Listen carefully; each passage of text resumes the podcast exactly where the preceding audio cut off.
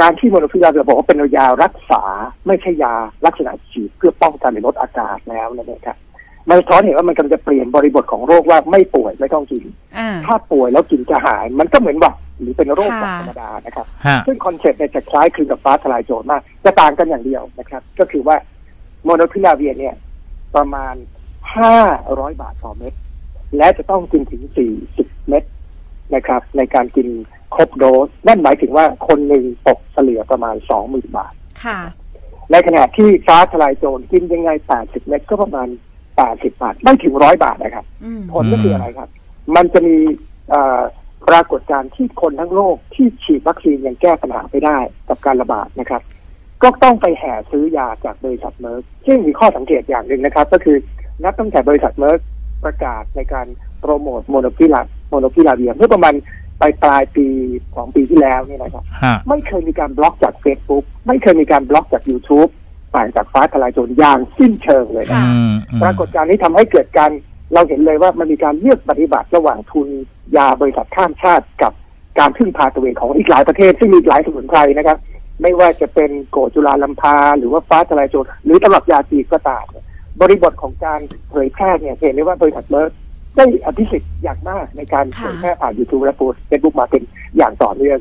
ความสำคัญก็คือว่าเมื่อบริษัทเดียวเป็นเพียงบริษัทเดียวนะครับมีตัวยาออกมา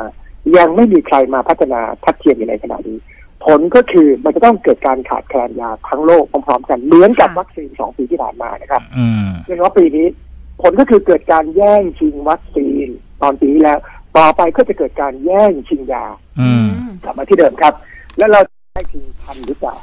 เพื่อมาฟื้นฟูทางเศรษฐกิจว่าเป็นโลกธรรมดาผมอยากให้ย้อนกลับไปพื้นฐานธรรมดาเลยก็คือว่าเรามีฟ้าทลายโจรอยู่ที่ยังขาดการสนับสนุนจากวิสัยทัศน์ของภาครัฐการที่มูลนิธิยามเฝ้าแผ่นดินโดยผมก็ดีคุณสนธิฤทธิ์ทองคุณก็ดีนะครับไปแจกยาฟ้าทลายโจรเราจึงรู้ว่าตอนนี้มีผู้ป่วยเยอะมากที่แอบใช้ฟ้าทลายโจรไม่รายงานต่อภาครัฐนะครับเพราะกลัวว่าเข้าสู่รายงานภาครัฐไม่ได้ยาฟ้าทลายโจรไม่ได้ยาฟ้าวิจิราเวียแทนนะครับแล้วก็กลัวว่าตัวเองถูกปิดกิจการเขาเริ่มปรับตัวในการใช้ฟ้าทลายโจรเลยโดยที่ไม่ต้องบอกใครคนมากนะครับในเวลานี้ทีนี้ประการที่2ก็คือว่าถ้ารัฐจะทำอะไรสักอย่างผมเสนอนะครับรัฐจะต้องไปรวบรวมการแอบใช้ฟ้าทลายโจรทั้งประเทศซึ่งตอนนี้เยอะมากนะครับไปรวบรวมสถิติเพื่อไปทำให้เรามียาเป็นของเราเองแบบพึ่งพาตัวเองได้ซึ่งแน่นอนครับมันไม่มีเงินทอนเหมือนกับบริษัทยาทั้งหลายแต่เราจะรอดในฐานะยาที่เราพึ่งพาตัวเองได้โดยที่ไม่ต้องไปแย่งชิงกับโมโนพิลาเวียและต้องทำทันทีและทำตั้งแต่วันนี้ครับไม่เช่นนั้นแล้วปรากฏการณ์โกลาหลจะเกิดไม่รู้เป็นอีกเท่าไหร่นะครับถ้าเกิดเราไปพึ่งยาต่างชาติหลังจากที่เราพึ่งวัคซีนมาตลอดปีที่ผ่านมาผมไม่เรียกร้องเลยครับว่าขอให้เราเน้นนโยบายการพึ่งพาตัวเองให้มากขึ้นและมากกว่านี้นะครับและวันนี้วัคซีนไม่ได้ทำให้เราใช้ชีวิตเป็นปกติตราบใดที่เราเชื่อว่าวัคซีนมันจะทำให้เราอยู่กับมันได้ด้วยการป้องกันวันนี้มันไม่จริงแล้ว2ถึงแม้ว่าวัคซีนเชื่อว่าจะลดความรุนแรงของโรคได้จริงสมมตินะครับแต่จำนวนที่ติดที่มันมากอยู่ในขณะนี้ยังสร้างปัญหาให้กับสิงคโปร์เลยสิงคโปร์ถึงขนาดบอกว่าอัตราการตายต่ำก็จริงนะครับแต่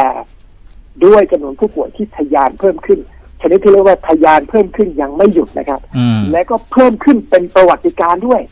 และข้อสำคัญก็คือว่าการเพิ่มขึ้นเป็นประวัติการณ์ของสิงคโปร์ทำให้ในท้ายที่สุดเนี่ยผู้เสียชีวิตมากถึงแม้จะมีอัตราการตายต่อจำนวนผู้ป่วยน้อยแต่มีผู้ป่วยมากก็เลยทำให้